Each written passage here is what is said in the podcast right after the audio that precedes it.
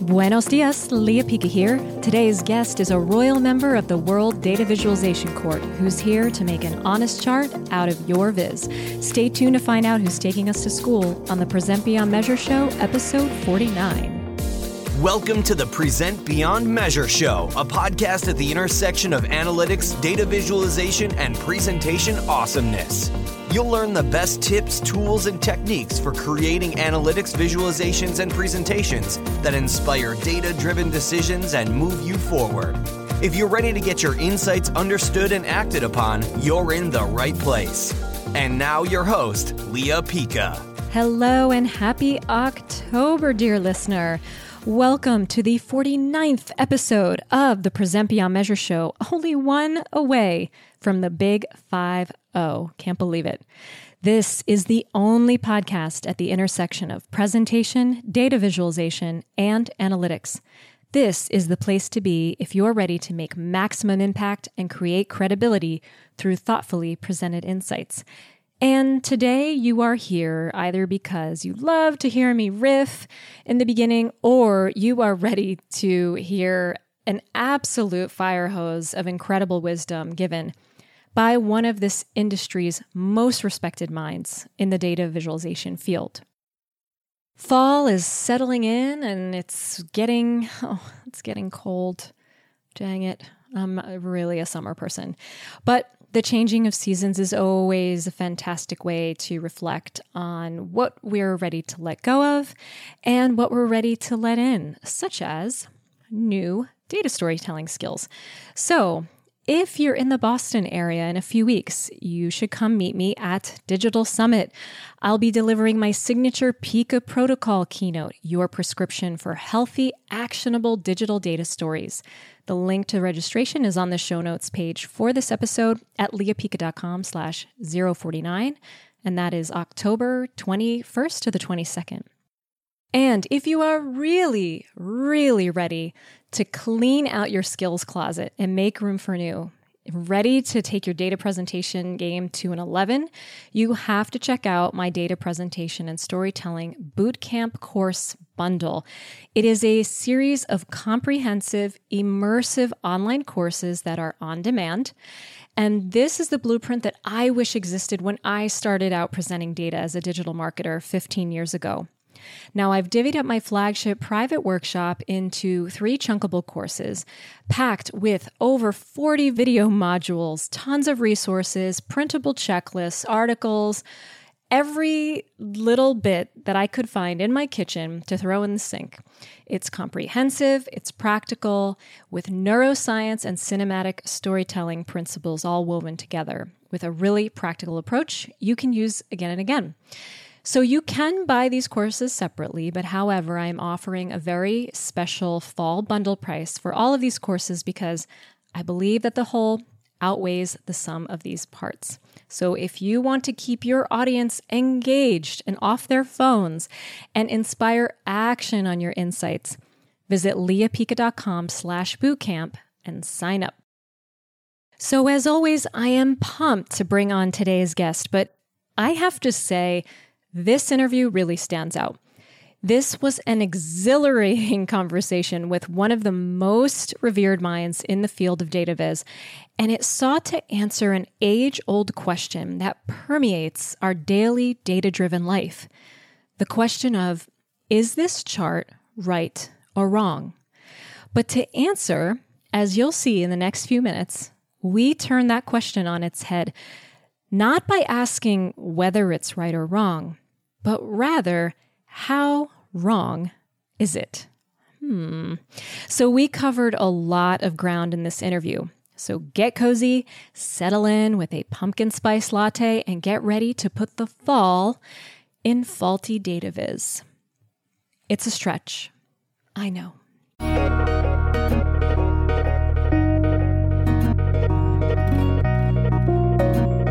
Hello. Today's guest is a celebrated visualization educator, designer, and consultant. He is the Knight Chair in Visual Journalism at the University of Miami and the Director of Visualization at UM Center for Computational Science.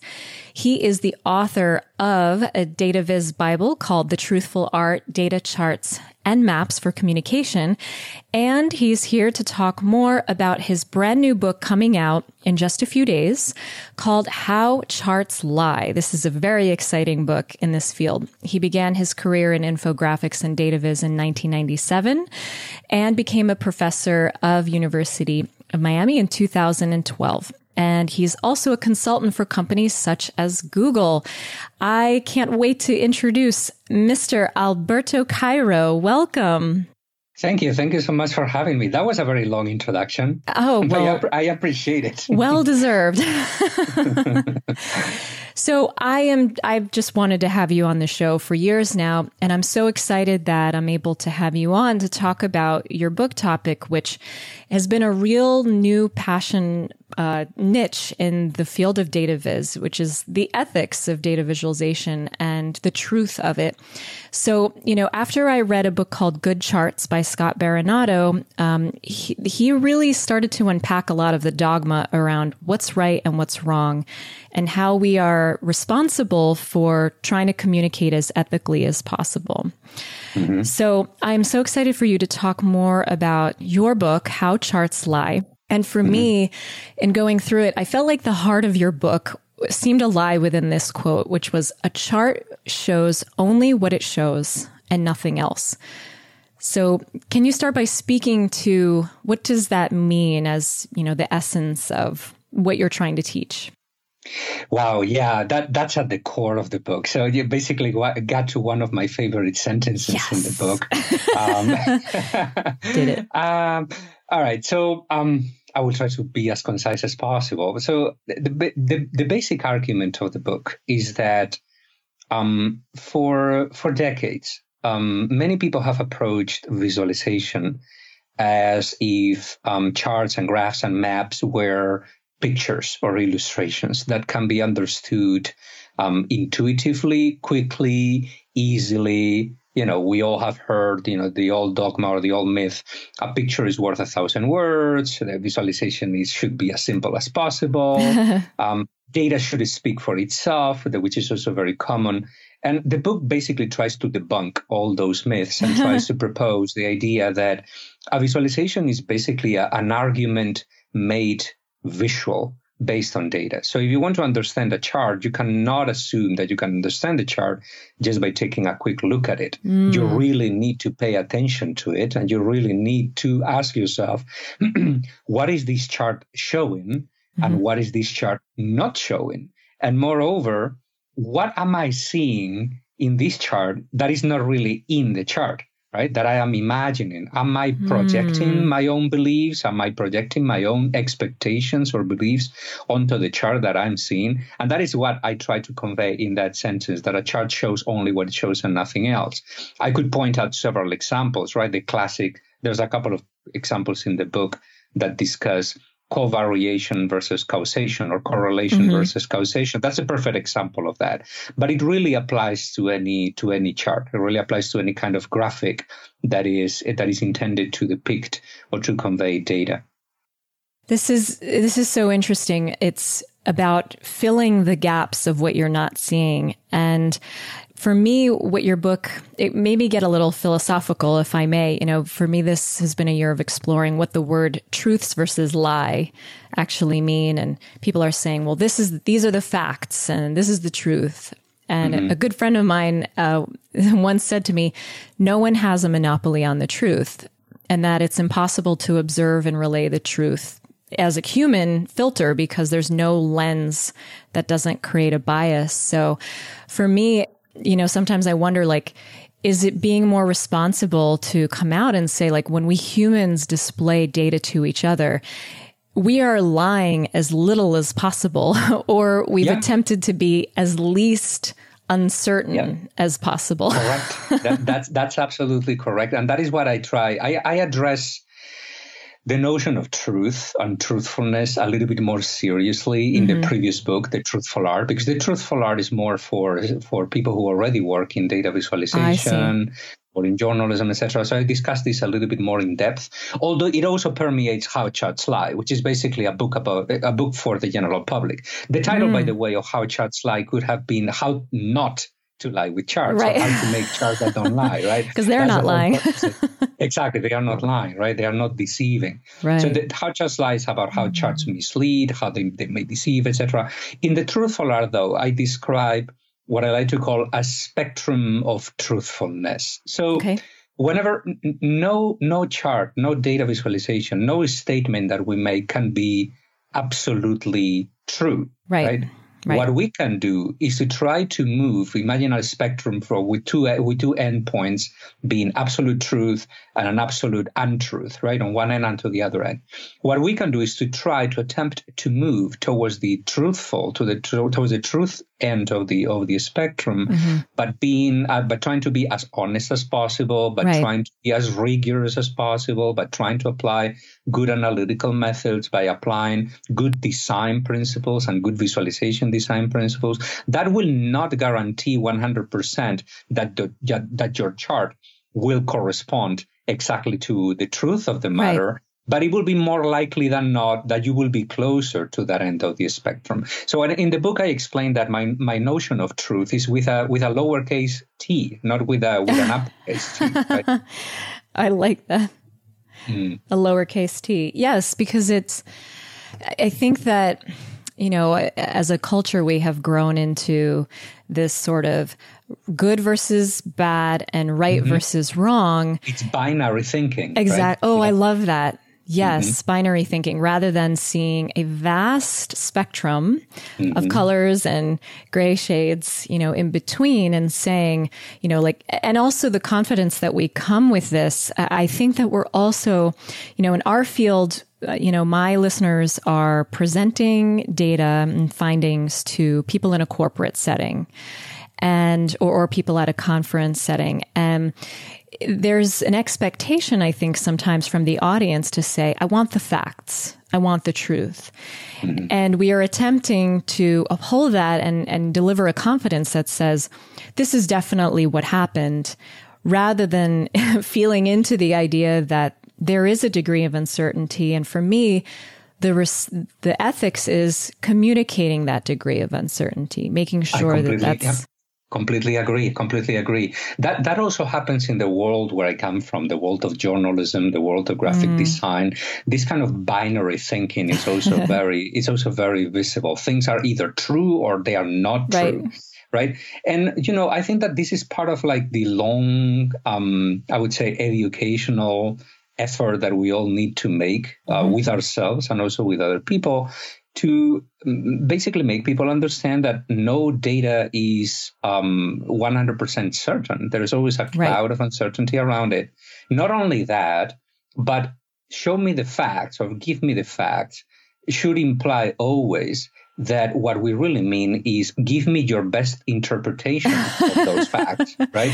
Yes. Your, more, your most confident interpretation of those facts. And if your most confident interpretation of those facts uh, is not 100% certain, and it never is, right. the ethical thing to do is to say, well, I feel very confident that this is the explanation, right. but here's another possible, another possible alternative explanation that I am less confident about, but that we should explore further, right? That's the ethical thing to do.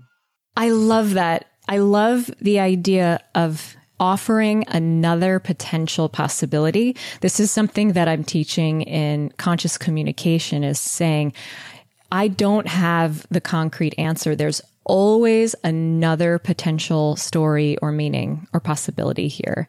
And I think the really cognizant analyst or uh, data presenter is going to be forthcoming with that.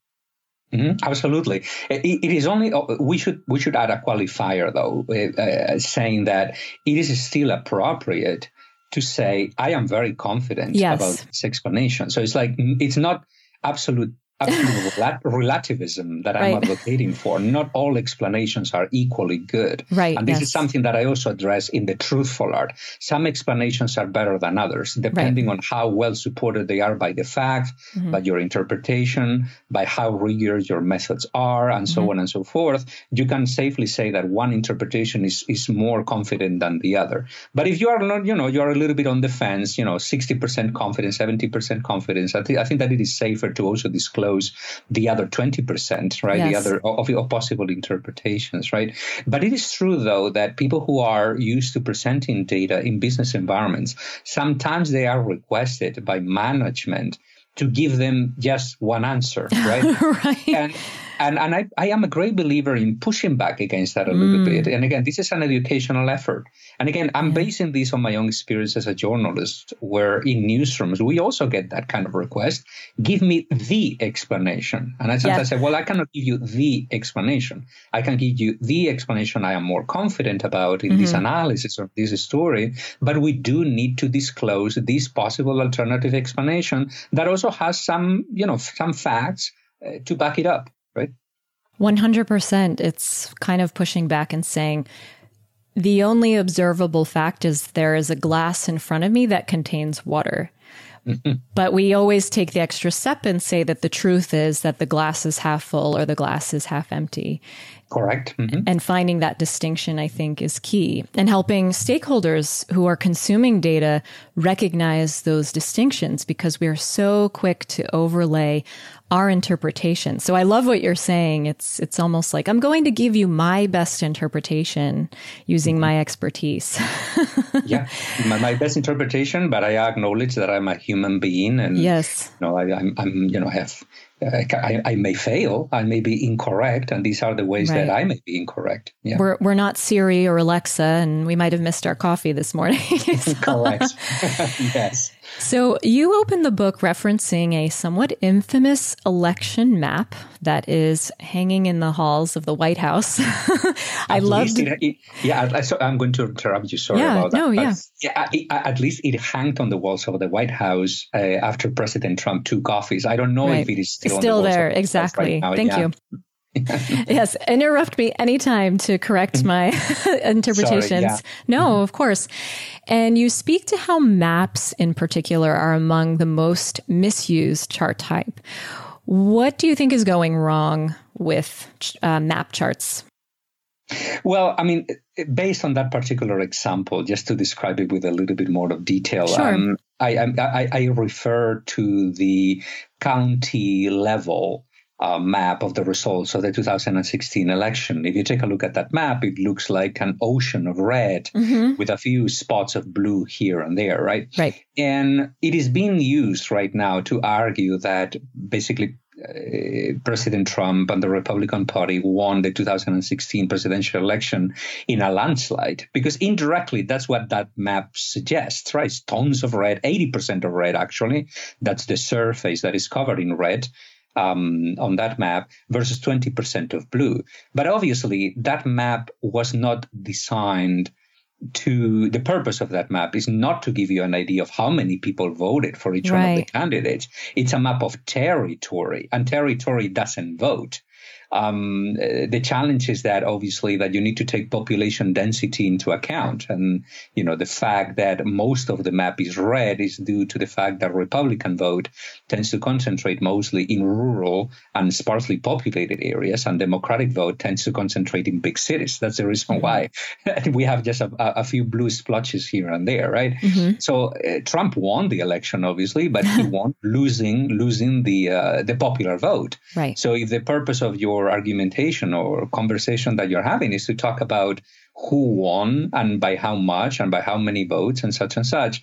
That map doesn't really support that kind of conversation because that right. map was designed with a completely different purpose to show who won where, mm-hmm. not to show how many votes um, each one of the candidates got. And maps can be misinterpreted in many different ways. This is just one of them, not taking into account possible denominators, for example, right, that may change the interpretation of the map completely. And this is why the whole, the, well, the whole reason why I say in the book, pay attention and be careful. Right. Don't, don't infer. Be vigilant. yeah, be vigilant, right? It's like don't infer from the map what you want to see in the map, because then what you are doing is on the map projecting your own beliefs Yes. onto the map and therefore you will misinterpret it. And this happens to everybody by the way. It doesn't happen only, only on the right hand, hand side of the political spectrum. It happens to me. It happens to everybody that we need to become a little bit more attentive a little bit more mindful and a little bit more careful and not assuming that we can interpret a chart or a graph of- or a map intuitively in the blink of an eye That is an excellent point, and I think that you're speaking to something that I don't know that a lot of people are aware of that's happening all the time, which is a, a form of uh, cognitive bias, which is called confirmation bias, where your own pre established beliefs and preferences are allowing you to very quickly extract what it is you're seeking to find from a visualization. So,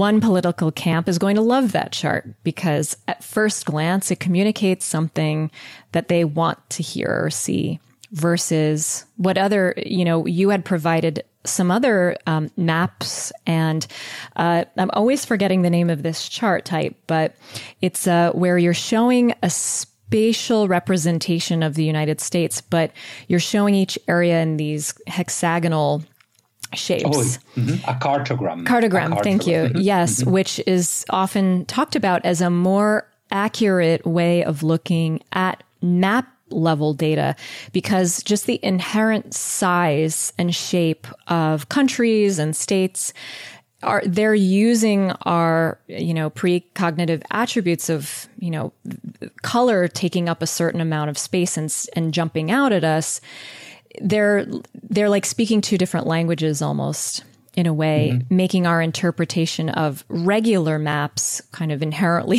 flawed Yeah, yeah. I, I in the book I, I, I talk a little bit about cartograms, um, and I make the point that a cartogram alone can also be a little bit misleading, just it, because it is difficult to connect the weird shape of the cartogram to the real shape Right. of the um, of the United States or any other country. Therefore, it is always better to pair them up with an actual map, so people can compare the actual map to the cartogram. Is when we pair these two maps together, we put them together, that our under our understanding of that phenomena in, in concrete, the uh, the results of the election may improve a little bit. Yes. Yes. So I, I love actually what you said in the beginning about this book that this is a great book for the general public to take on because, you know, I actually put out a question on Twitter this morning asking your fans what could they ask you about ethical uh, data visualization. And a number of the questions centered around the education of the consumer you know, like how you have to be trained to some degree to properly consume this information. So your book for me really took this to the next level and looking how the data, looking at the data we're seeing in our daily lives, especially through the lens of the media, which is an interesting filter for us to receive our information, right? So, you know, I would love to talk a little bit about a recent event that was, you know, quite a wildfire on social media, otherwise affectionately known as Sharpie Gate and the cone of uncertainty surrounding Hurricane Dorian. So, you know, I would love for you to give us a little perspective on what do you think just happened there? Sure, absolutely. Um, all right. So, well, first of all, referring to the first point that you made in your in your question, uh, absolutely. I mean, how charts lie. The title itself is a little bit deceptive because it's not a book about how charts lie. It's about how not to be lied at or lied to by the charts that we see every day in the media. Because even if a, if a chart is perfectly designed, again, take take you know, uh, just remember the county level results. Yes.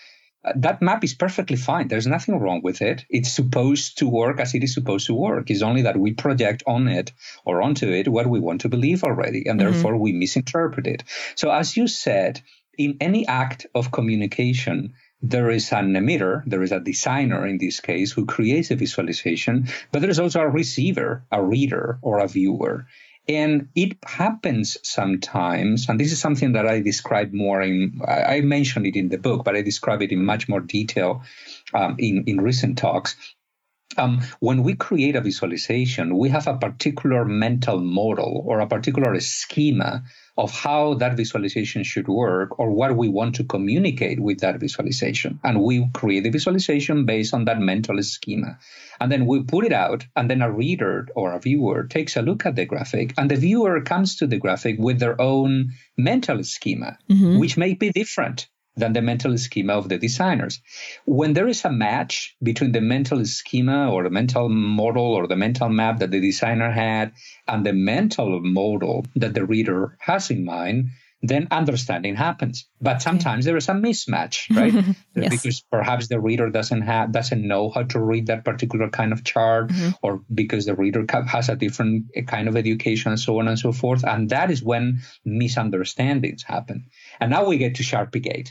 So what happened in Sharpiegate? Just to summarize. So and I, I, I, mean, I, I know a lot about this story because I experienced it uh, firsthand. I live in Miami, right. Florida we prepare for Dorian mm-hmm. and we pay a lot of attention to maps by the National Hurricane Center. Anyway, so initially, Hurricane Dorian was predicted, was forecasted around August the 30th, the 29th, the 30th, the 31st to make landfall in Florida. The entirety of Florida was covered by the cone of uncertainty. And mm-hmm. let me make an aside here. The cone is something that I also talk about in How Charts Lie. Many people interpret the cone of uncertainty as an area under danger. And that is not what the cone right. of uncertainty is showing. The cone of uncertainty is basically is, a, is an abstract representation of multiple possible positions of the center of the storm mm-hmm. um, in the following five days. So it is a, it's a representation not of threat, it is a representation of uncertainty of the forecast. Mm. Right? Basically, scientists are telling you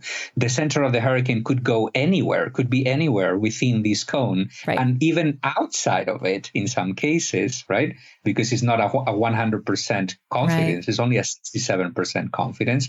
Anyway, those are the gory details that I go over uh, that I describe in a lot of uh, a lot of detail uh, in, in in the book. Anyway, anyway, so August the 31st, the cone, the forecast for Dorian was predicted, predicting that Dorian will make landfall in in Florida.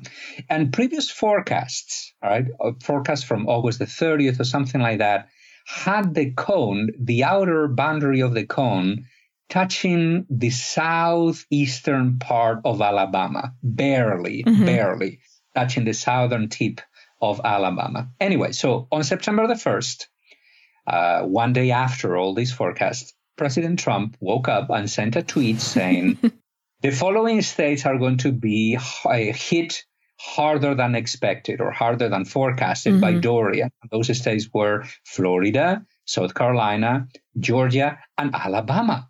And I was completely surprised because why Alabama? Because right. if you took a look at the forecast for September the 1st, that very same morning, the National Hurricane Center had issued an updated forecast, and that forecast pushed the possible path of Dorian towards the east. Right? Right. It was predicted to go over the ocean. We will still down here in Florida. We will still. We were still predicted to uh, receive some of the effects of Dorian, but it was not predicted to make a direct landfall in, in Florida. And certainly it was not predicted to go over Alabama at all. Right. Right. On September the 1st. So President Obama got called out by, oh, sorry, President Trump got called out by, by many people, and including the Birmingham, Alabama uh, National Hurricane Center office.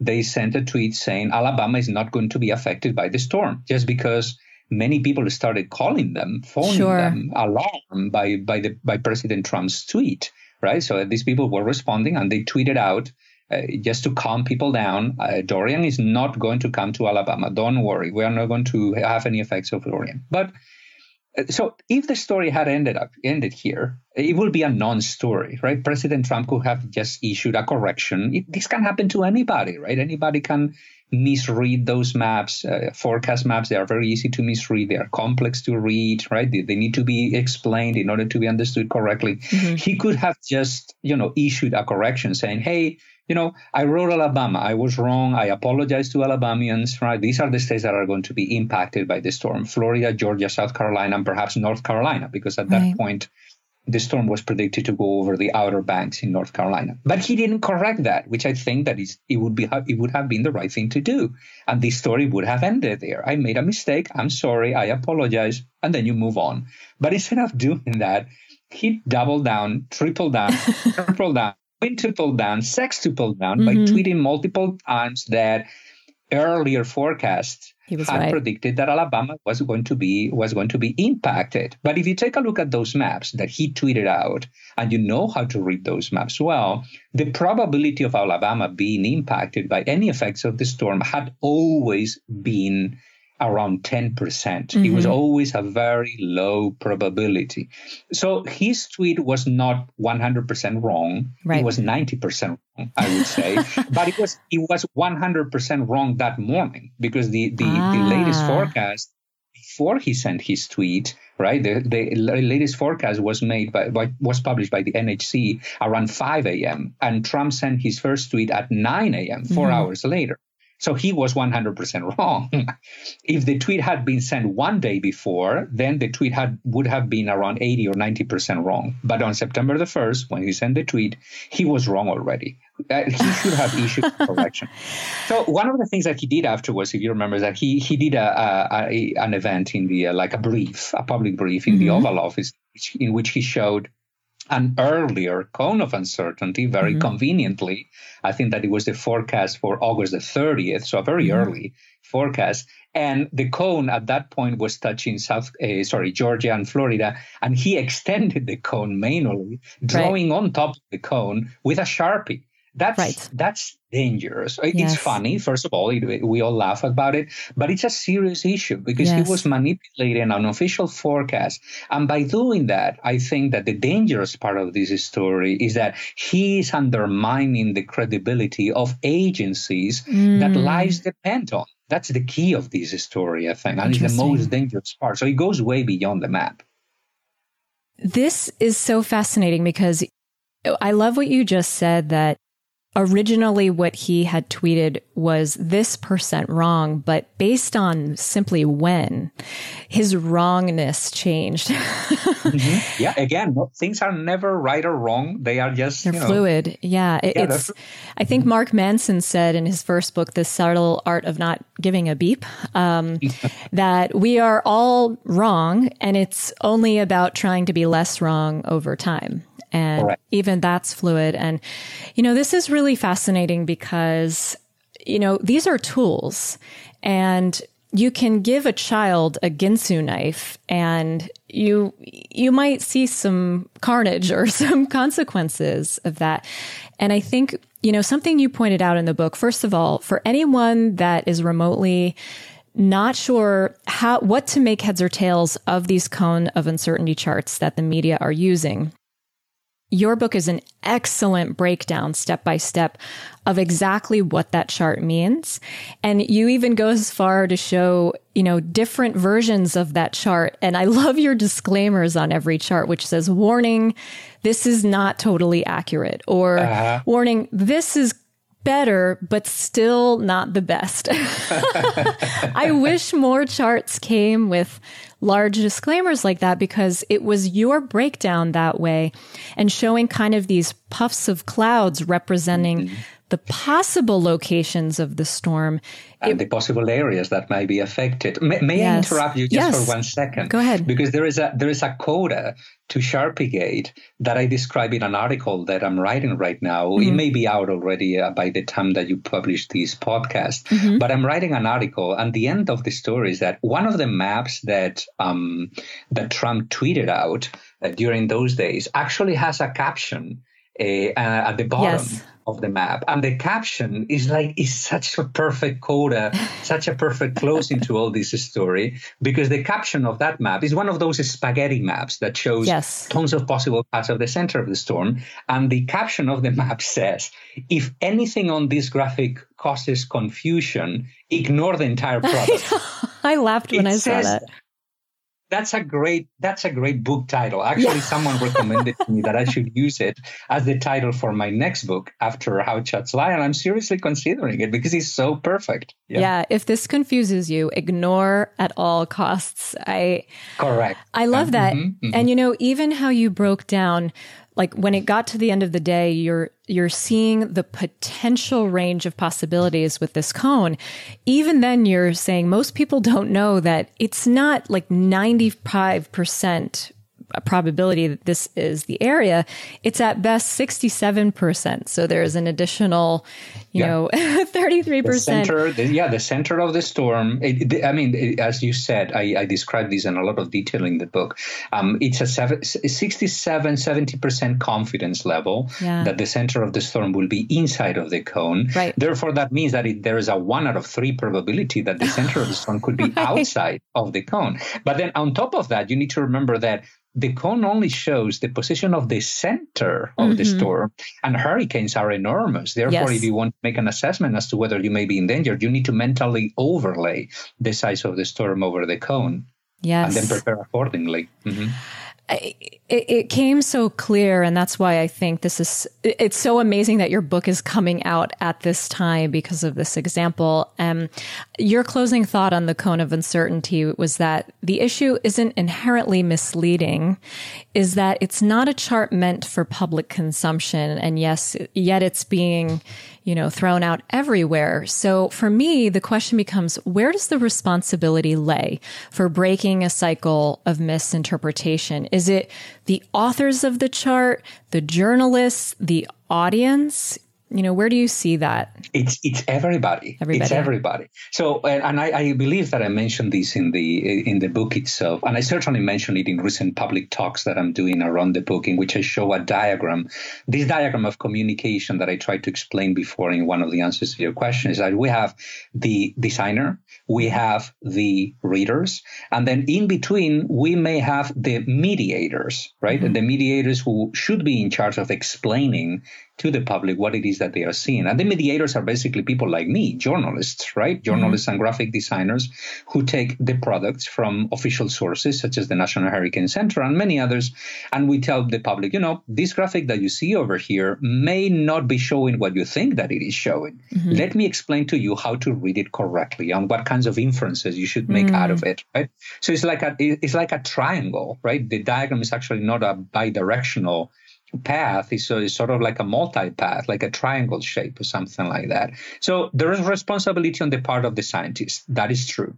And I mentioned this in the book. I think that, for example, and this is just a conjecture, that some of the products that the that NOAA and the National Weather Service, the National Hurricane Center are putting out could perhaps use some use some changes, some tweaks here and there in terms of color palettes, to gain clarity, right? I do believe that there are some design changes that could changes that could be made, but these scientists are already doing it. They are already mm-hmm. aware of how the public misinterpret these things, and they are working hard in making those products um, easier to understand. Mm. There is also there is also responsibility on the part of the public, and this is something right. that I emphasize. In, it's the whole reason I wrote the book. Yes. It's like don't assume again that you can interpret a chart just by taking a quick look at it. If you want to discuss that chart, you have the responsibility of reading it carefully and paying right. attention to it. That's your responsibility as a reader. And I emphasize this because in recent discussions about technology and data management from by tech companies and so on and so forth, and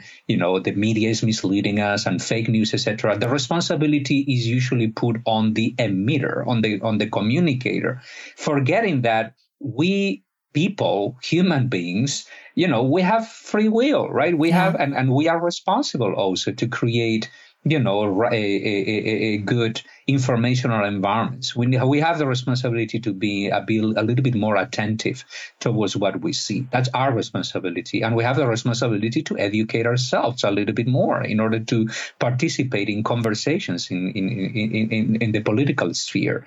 And then finally, and finally, the responsibility of the mediator. One of the uh, one of the main reasons why the public cannot understand these maps is that what many journalists do is to take the cone of uncertainty, they repurpose it, they make it look more beautiful, they mm-hmm. make it colorful right. and 3D, etc., etc., and they just throw it up. And sometimes they explain it wrong. You can see right. this all the time in newscasts and in TV media, etc., that the cone and other products created by the NHC, they are not correctly explained by news media. So journalists should also make an effort in explaining things a little bit more clearly, I think.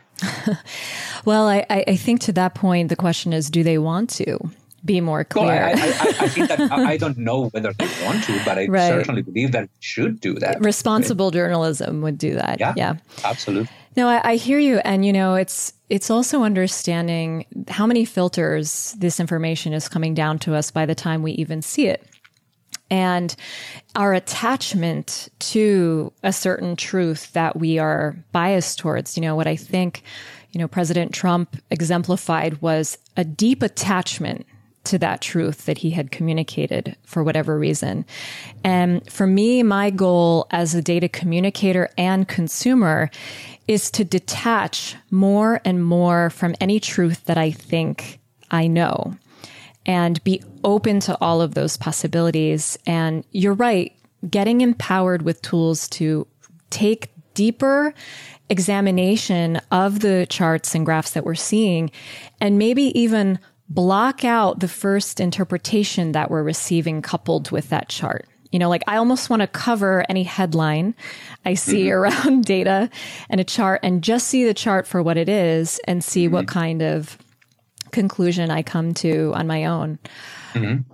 Correct. I mean that, that I think that that's the. Oh, sorry, I mean, I, I, did yeah. I interrupt you again? No, no, no. Go ahead. oh, okay. Um, yeah, that, you're absolutely correct. Well, first of all, um, in terms of why we believe what we what we believe. So it is not enough to have an opinion about anything. You can you cannot just say I see this chart and I believe these and I believe it because I want to believe it. Right. like any belief, any belief should be supported by a reason for that belief, yes. right? But, but and that reason needs to be uh, you need to be able to explain those reasons to hold that belief to other people so mm. other people can understand why you have that belief right you need to be able to reason the process that led you to having to having that belief right that's the first thing yes. you cannot just say you know i think that this is true and that's it. I think that it is true because I believe that it is true. right. That's a circular argument. Well, right? I said so. yeah. Exactly, because I say so, right? Which is basically the essence of Sharpiegate, right? You need to have a a reason or good reasons actually that can be accepted or understood by by other uh, by other people. So that that that's core. That's a core part of that. So that's what that's what i wanted to say about that. No i i 100% agree. And you know one of the questions we got on twitter this morning for you i think speaks to the heart of this. Someone asked do you think the US educational system is doing enough to teach young ones visualization literacy? And then a second question I felt tied right in, for that matter, students of business management or journalism or whomever is responsible for communicating data. You know, does it start there? Do you vision a world where, in addition to trigonometry and microbiology, we're getting data visualization literacy classes? Sure, why not? Although, although teaching visualization literacy alone will lead us nowhere. Right? It's like okay. it, it's part of a. It should be part, I believe, of a wider you know educational overhaul in which you know we could include anything that is related to um, obviously critical thinking and reasoning and an, argument and rhetoric, mm-hmm. but also ethics. I think that ethics should be formally taught. It's like how can you think ethically about your own beliefs and about your own attitudes? Um, and visualization can certainly be part of that of that program. Yes, um, mm-hmm. because even in places where this kind of uh, a, a reasoning um, is being taught, um, usually graphics are not taken seriously. Again, it's all about you know how to read an argument, for example, and understand that argument correctly. And and and charts are not treated as arguments; they are treated as visuals, right? Something that is secondary, and again, intuitive and easy to read. And no, again, we need to assume that charts are also arguments mm-hmm. and we can mm-hmm. decode them and that we, we can criticize them and we can be skeptical about them. Right. We can reason about them and with them. And these skills can be taught. Now, how to make this change, I have no idea. Public, I mean, uh, uh, because I'm, I, I, am a, you know, I am a, a university professor. I don't mm-hmm. work in, in, in public schools, in elementary, middle, and high schools. And what I do know, though, is that um, public school teachers are already underpaid and overworked. So they should not be burdened with the responsibility of, mm. you know, mm. getting more work. I think that this should be a concerted effort from you know the, the, government and you know the public sphere professionals who work in all the areas that are related to thinking about numbers thinking about evidence thinking about science to help public school teachers to develop these programs right? We need to help a little bit with that. And that's another reason why i wrote this book. Yeah. uh, there is a there is a reason why for example someone called me out the other day by the way in one of the earlier reviews.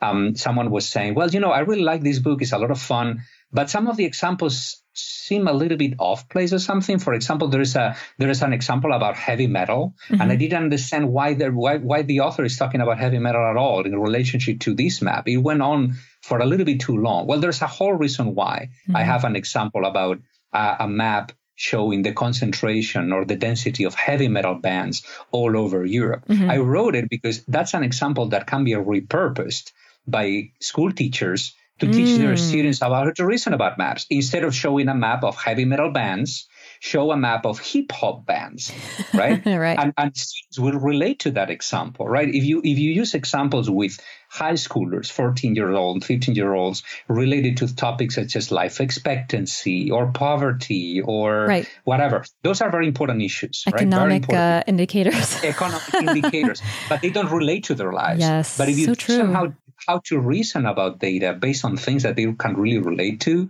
tv shows music etc and so on and so forth they will um, they will grasp the concepts um, more easily. So I see the book also as a template, perhaps, mm. that school teachers can borrow from and, and, and steal my examples shamelessly. They should be feel free to that. If you're a high school you heard teacher, it here.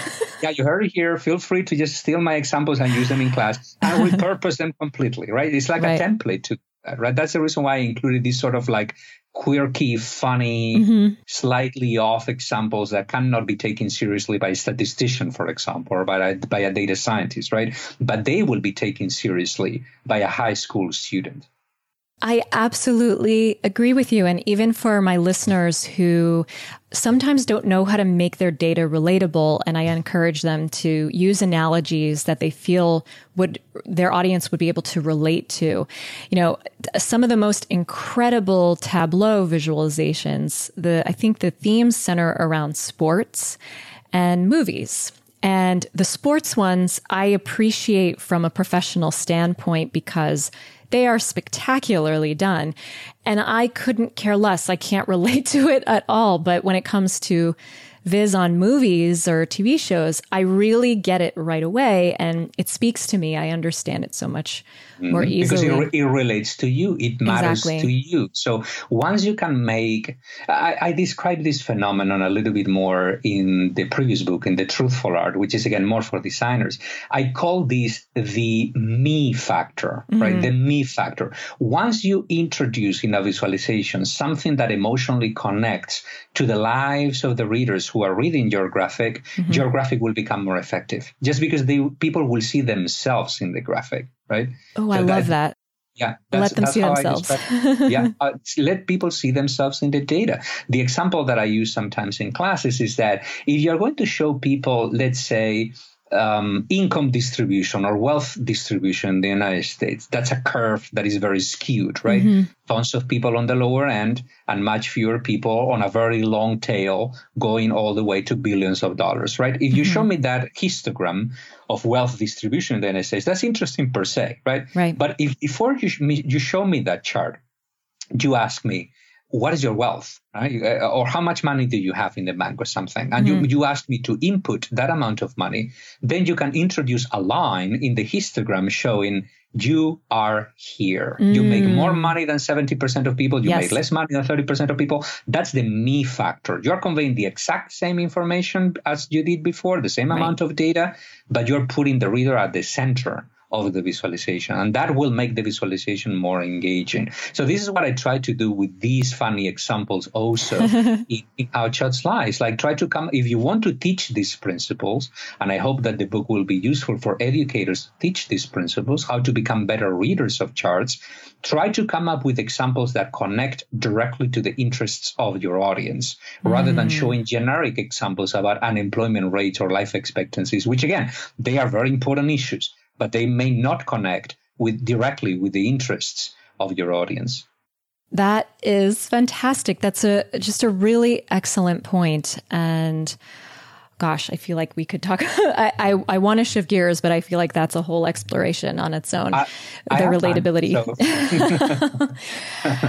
um, yeah. So when you're thinking about the kinds of charts that you should be wary of as a consumer, what mm. are uh, the cone of uncertainty is certainly one that you call out. Are there other charts being used in oh, yeah. the public that you would advise people to have, like, really take some caution around interpreting? Well, uh, the short answer is all of them. but uh, be careful with all charts, yeah. right? Because any chart can, can mislead you if you don't pay attention to it. Um, however, there are specific charts that are more prone to misinterpretations. Uh, and in general, there is a rela- there is an association between the complexity of a chart and the ambiguity of that chart, right? Mm. So bar charts, for example, they are usually easier to interpret right. than scatter plots, for example, just because they tend to be just univariate, right? Mm-hmm. Or, or, or two variate at the most. But, you know, a scatter plot, particularly if you change the size of the bubbles in the chart or you right. change the color of the bubbles for a in according to a categorical variable, they can encode four variables or even more sometimes, right? So the more multivariate a chart is, the more open it may be to ambiguity or to misinterpretations. Mm. I have plenty of examples of scatter plots in the book that I believe that are that may be prone to be misinterpreted, for mm-hmm. example. Um, again, the old mantra correlation is a causation, although we need to go way beyond that. Mm-hmm. Uh, I think that many people have already internalized that uh, that mantra, although we don't apply it, um, we have internalized it. And we need to go a little bit beyond that, and I do that in the book, and talk about, for example, the ecological fallacy. Yes. Um, amalgamation paradoxes such as Simpson's paradox mm-hmm. and many other issues that I think that should become part of general knowledge. It's mm-hmm. not just for specialists, it's not for just for data scientists. Again, ecological fallacy. If you take a look at data that is aggregated say at the national level, mm-hmm. um, you should not infer, you know, you should not extract inferences at the individual level, right? And the example right. that I put is a chart showing cigarette consumption per capita. It's a scatter plot. Cigarette mm-hmm. consumption per capita per country on the x-axis, life expectancy on the y-axis, mm-hmm. and you will see if you plot countries, you will see that there's a positive association. Right. The more cigarettes a country consumes per person, the higher the life expectancy right. of those countries are. And I can assure you, and I can I can tell you this because I have made this mistake myself, mm. right?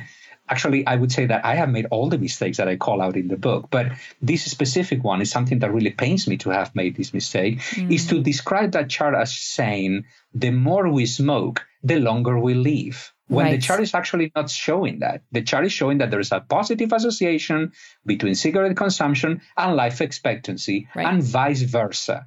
And right. that association that is positive at the national level may completely reverse, and it does reverse at the individual level. Mm. That's an example of hmm. Simpson's paradox, or also called an amalgamation paradox, an aggregation paradox. Mm. Why does it uh, reverse? Well, because there are many other variables that you're not contemplating right. that explain the increase in cigarette consumption and the increase in life expectancy. For example, wealth. The wealthier a country is, the better the healthcare of the country will be, probably on average, and the safer that country is, and all that increases life expectancy. Obviously, people will also have more money to buy more cigarettes, right. and they will buy more cigarettes. They will smoke more, but the life expectancy that they are losing because cigarette consumption is more prevalent gets balanced out, gets offset by the fact that they get longer lives because they have better health care and, and, better and diet, nutrition, right? Yeah. And nutrition, right? There are many other factors that we are not contemplating. Mm-hmm. So amalgamation paradoxes, Simpson's paradox, the ecological fallacy. These are all things that I think that we could explain to anybody. Anybody can grasp why this happens if you use the right examples. Mm-hmm. And I mm-hmm. have a couple of a couple of examples in the book. Also time series charts, right? Mm-hmm. When you show the co-occurrence of two different phenomena, and you try to imply uh, the coincidence in time between two different phenomena and you try to imply that there's a causal connection between the two. Right. there are also examples of that in the book. That is also very very it's very easy to jump to that conclusion uh, intuitively particularly if you already want to believe that there is a causal, causal connection between those phenomena in the, that you show in your time series chart that was an incredible explanation. And I loved that you cited Tyler Vigen of spurious correlations oh. in your book mm-hmm. because I use him as an example to show what the potential pitfalls are of dual axis charts when they're on different scales, which that is an extremely commonly used chart in my field. I used to use them constantly. And, you know, his is a hilarious depiction of where that can be so misleading because even where you place your axis is can be a subjective choice. So, you know, I think that that those examples are really crucial to help people really understand what's at play. And I loved one of your quotes, which was, "Don't read too much into a chart, particularly if you're reading what you like to read." yeah, yeah. That's again, that's confirmation bias, right? That's yeah. the uh, actually, the confirmation bias is connected to another psychological phenomena called motivated reasoning. Ah, we okay. like to reason ourselves into what we already believe. We all like to strengthen mm-hmm. our own beliefs. We are all we all do that. You should not we should not believe that we are smarter than the other guy right. next door. we all do that. However, I am also an optimist. I do believe that we can become more mindful mm. of how prone we all are to projecting what we want to believe onto whatever we see. Yes. And then we can try to curb our own impulses a little bit. We cannot be 100% successful. We are not robots. We are not computers. We are human beings. But at least we can reduce the amount of times that these may happen.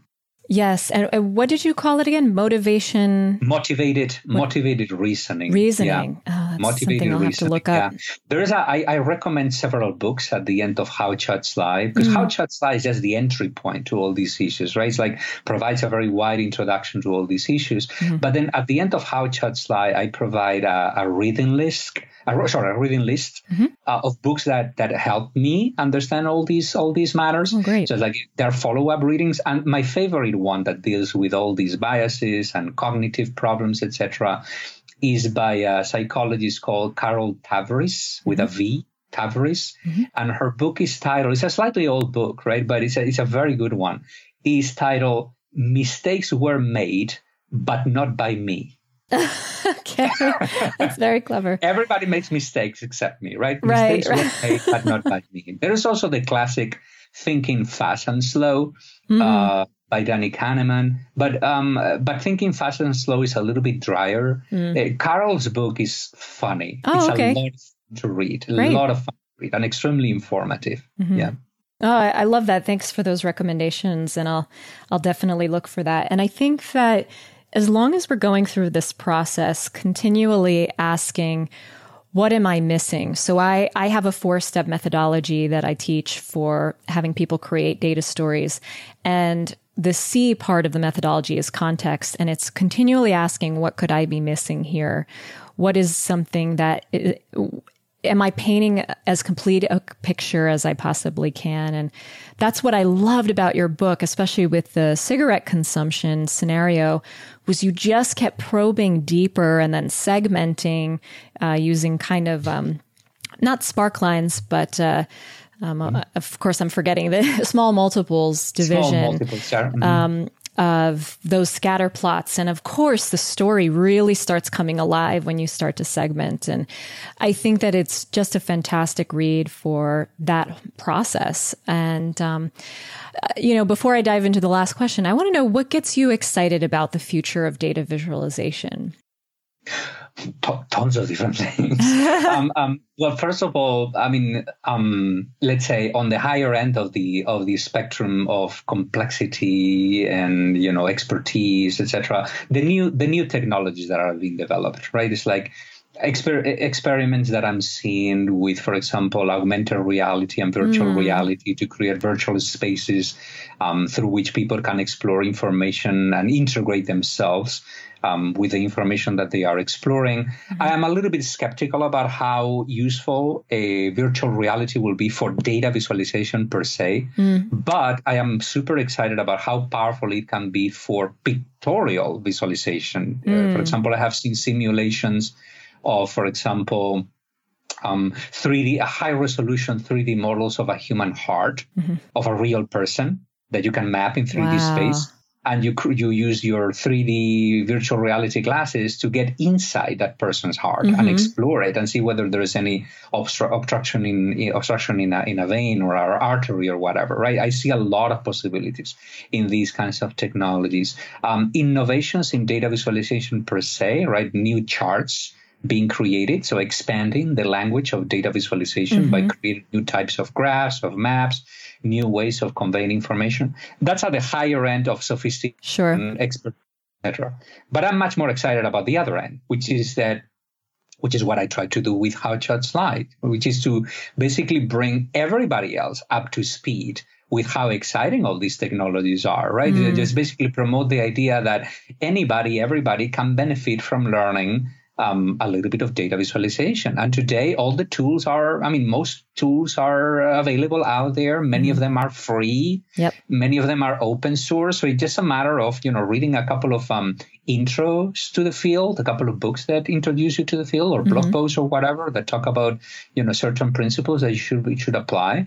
And then start experimenting. There are plenty of free tools out there that people can experiment with, right? One of them that I use constantly in classes um, is a tool that was developed by the Department of Statistics at the University of Auckland in New Zealand, which is the Department of Statistics that created the R programming mm. language. Mm-hmm. Well, besides R, people in that department also designed a beautiful open source, super easy to use tool for data analysis and data visualization called iNZight with a Z, iNZight. iNZight. Um, oh, iNZight. okay. Um, um, it's a wonderful little tool. Oh. It's basically a, it's basically a shiny application. Those of you who use mm-hmm. R know what I'm talking about. But it's a graphical user interface to R. What it does in the background is to create R code, but you don't see the code. All that you see is a drag and drop, ah. WYSIWYG. point and click. Super easy to upload a data set and start exploring it visually. And why they designed it? They designed it because they wanted to create a tool that was useful to teach statistics to high school students. Mm. Uh, that is simple to use, that is easy to use, and that makes statistics visual. Because right. once you start making numbers visual and physical, numbers become more understandable and they also become more approachable. So these are the things that get me excited. Uh, bringing everybody else up to speed with all these technologies, what the, with the wonders that all these technologies can open our eyes to. Uh, that's fantastic. You know, I love the excitement around a deeper fluency of visualization and and I definitely can't wait to check out that tool and play around because I could definitely stand to play with more open source the wonderful sets. thing is that yeah, iNZight, another wonderful thing about it, besides being an free and open source, is that um, it has two versions. One of them you can download and install in your computer if you want to have it installed. Mm-hmm. Uh, but the other one, which is the one that I use, you don't need to install anything. It works on your browser. It's web based. That's great. But and it's local. That means that the data that you put in there is not sent to any uh, to okay. any other server. Mm-hmm. It stays in your browser. It stays in your computer. Oh. But it oh. works on the browser. It's browser, based. Oh, yeah, excellent. Like, yeah super. I mean, it has its limitations. Obviously, you should mm-hmm. not try to upload one terabyte of data to it because it will crash. but for the smaller right. data sets, right, which is what we usually use to teach, you know beginners in beginning mm-hmm. classes like you know 2000 rows of data or something like that it works beautifully. Wow beautifully. That's fantastic. And i'll make sure a link to these tools and all of the books that you've mentioned are going to be on the show notes page. And i also i'm also excited in some ways around augmented reality. I remember testing out uh, tri- either TripAdvisor or Yelp. It might have been Yelp. And I was walking on the street and I said, you know, I, I really need to eat something right now, but I don't know how good any of these places are. And I saw like an AR button of some kind and I tapped it. And as I moved and panned my phone around, it overlaid reviews for those restaurants and data. Oh, that's so cool. Around yeah, those restaurants. So... And I was like, this is amazing. mm-hmm. Yeah. Well, that's a wonder of technology, right? Yeah. yeah. So we've come to our final question. So think very hard here. Imagine this very plausible scenario. you are playing uh, Settlers of Catan and looking to unify two uh, settlements when suddenly it pulls you in through a vortex back to the moment you are about to present the first piece of data or first insight you're ever going to present. What would today you say to yesterday you? About Settlers of Catan? no, about presenting data. Related to Settlers of Catan? I mean, it could be if that's what you were going to present. if I needed to go back in time and explain to myself what, I mean, or tell myself any advice mm-hmm. about presenting data, like yes. my, to my previous myself, to my previous I 20 years ago, right? Yes. Um, I don't know. I guess that it, it would be the fact what I explained before, right? That a visualization or a chart is not just a picture. It's not just a, um, it's not just an illustration, right? It's a, it's a depiction of evidence. It's a mm-hmm. way for people to understand information better, including yourself, including including the creator of the of the chart. Um, that would be i think that the, the best advice that i could give myself 20 years ago because again i was i was trained as a journalist mm-hmm. and as a graphic designer not as a statistician or as a data or, or, as a data scientist and i had i had to learn you know all the other skills that are needed to design visualizations the hard way mm-hmm. but making by making mistakes by being called out about these mistakes and correcting myself and trying to trying to do better and i also will tell myself play more board games. um, play more board games, particularly strategic board games. Mm-hmm. I love strategic board games, and not only Settlers of Catan, but also, um, I don't know, more advanced uh, strategic historical simulations. Mm-hmm. There's a wonderful game by GMT, a company called a Here I Stand, which mm-hmm. is a historical simulation of the religious wars mm. after after Luther and Protestantism. Each player runs a country, and you need to run the economy and the politics and the religious issues and stuff. It's a lot of fun. But what what those games teach you to do, I think, is not that they are they are fun. They are fun, but they force you to think critically, mm. strategically, in an organized manner, taking into account tons of data that you need to analyze in your head in order to forecast what may happen in the future and then prepare for different scenarios. Plan A, Plan B, Plan C. So they are great educational tools, I think. And some of them may be used to teach things such as probability, for example, right? It's like Settlers of Catan which is uh, based on um, a dice rolling in, in several actions that you need to take during the game, you can sort of try to calculate what the odds are that you will get the right result in the dice or not, mm-hmm. and you can you can you can compute those, right? And and I think that it's great to teach children probability mm-hmm. theory and statistics, etc., through these kinds of devices, through games, right? This so that is, will be another advice give me. This yeah, is fantastic. I have recently gotten my son, my seven year old son, hooked on Chinese checkers. And these games are an edge for me because I tend, I, I grew up on very linear thinking games like adventure computer games that had one path and one ending. So for me, the idea that there isn't necessarily a specific destination and you're in, thinking non-linearly that is an amazing growth mechanism, I think, because Yeah, as children we're taught there's one re- there's one answer to everything, and Okay. Uh-huh. So- it's, a, is, is the black and white the black and white problem that we talked before, right? The binary thinking. it's like binary it's thinking. either or binary thinking. And these kinds of games, as you say, there's actually a term in the board game world that we use to refer to these games that may provide tons of different paths to winning or losing. We call them sandbox games. Sandbox it's a games. sandbox. You can basically create whatever you want with the game. Hmm. There's another old classic called uh, Civilization. Civilization yes, yep, I know that one. um, which which is not related to the computer game, by the way. It's a completely separate game. It's Ah, by a company.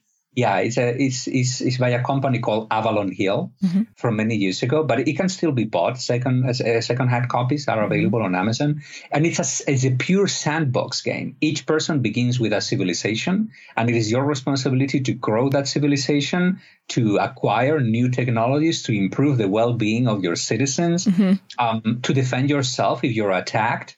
Or to go to war if you need resources. Although war is not recommended by the game, you can win the game and it, more often than not, you will win the game if you don't enter any war, um, which is also a great message, right? It's like don't, don't go to war. War are very costly. They are very expensive. So The path to victory is peace. That's Exactly. The path to victory is, is peace and enlightenment. Just build more and acquire more technologies. Yeah, it's a great game. This is fantastic, especially parenting advice. You're welcome, everyone listening. Um, this is really just so amazing. I, I'm definitely going to go back and start to think about like engaging with some of these games to think differently. So my question is, does Fortnite count as as some of that nonlinear, or is it just is the message of strategy missed?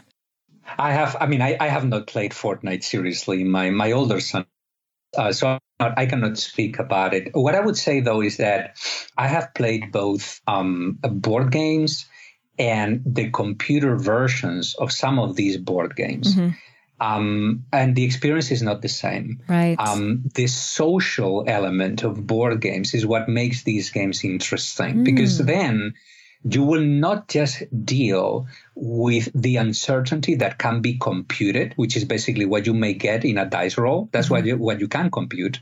And that's what a computer may provide. The experience that a computer may provide is basically you, you fight against or you play against the artificial intelligence of your computer, which is mm-hmm. basically just computation, it's pure mathematics. But when you work and play with other people, you also have to deal with more ambiguous uncertainty, with the mm-hmm. uncertainty that cannot be computed right? And you need to learn how to deal with that and weigh in into your forecast and into your predictions. That non-computable, non, you know, not math, non-mathematical level of uncertainty is also extremely relevant to make mm-hmm. decisions in real life. And it, again, it's not mathematical, but you need to take it into account. So there's a difference in the experience. I would recommend people to play for perhaps fewer video games yeah. and or, or play more video games that have this social component, Right. right? Like collaborative video games or whatever. But I still tend to believe that the physicality also of the board game creates a completely different experience around the game itself through the participation of, of, of all the all friends, right, around a table. Of course, and and there's also an energy of the brain waves being exchanged as you're in people's presence. I mean, that's a measurable effect in some cases, and that that variable of you know you don't know what this person is going to do is a huge factor. Well, Alberto, I have to say this one is one of the richest and most comprehensive conversations I've had around data viz and ethics and certainty and uncertainty. But unfortunately, our time has run out. So tell listeners where they can keep up with you. Sure.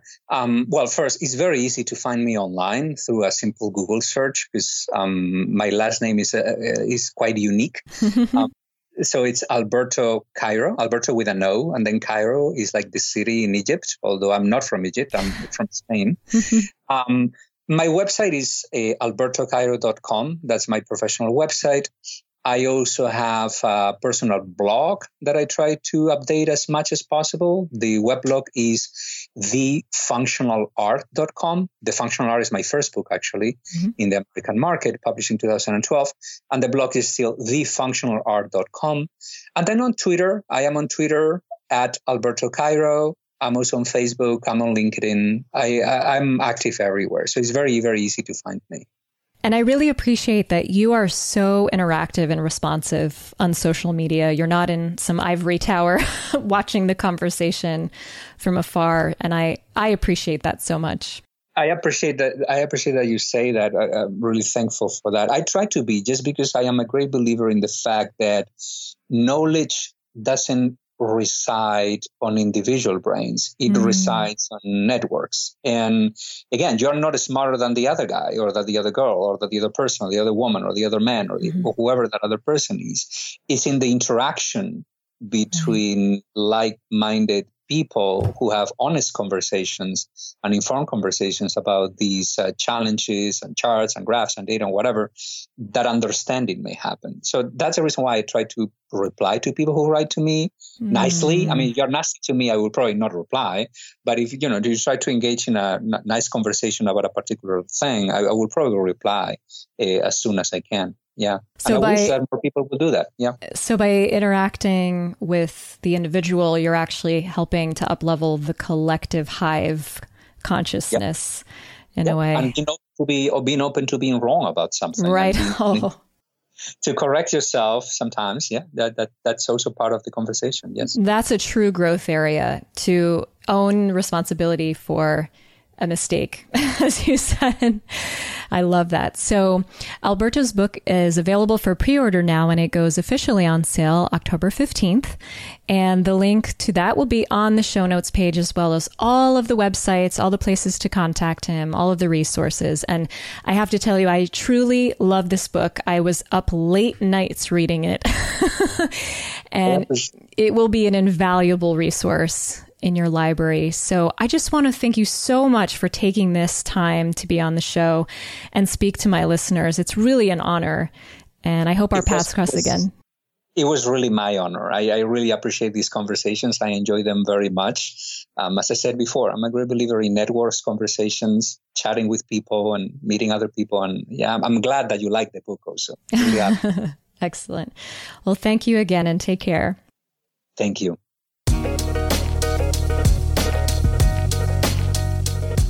Holy Electoral College. That was amazing.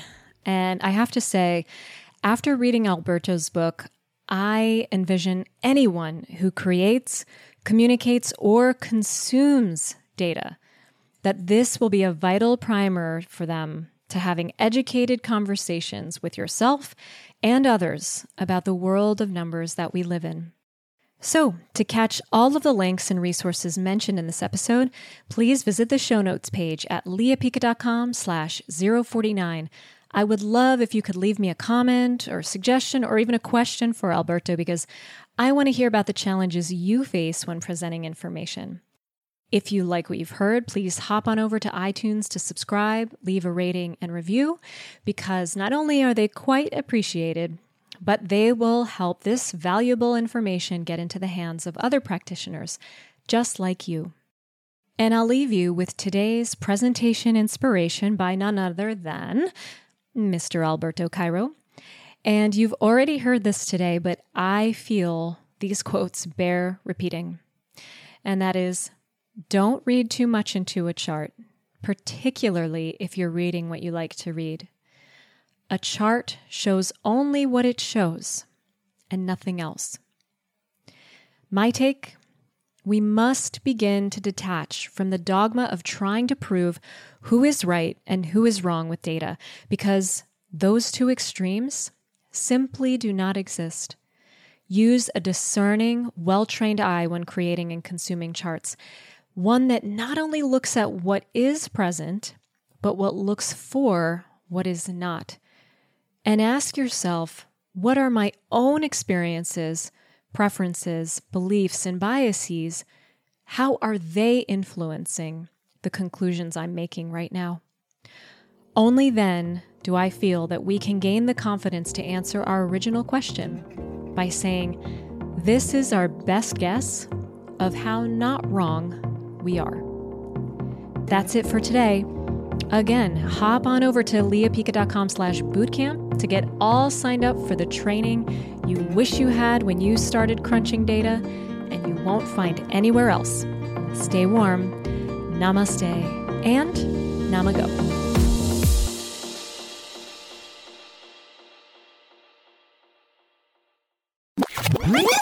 And that's a wrap.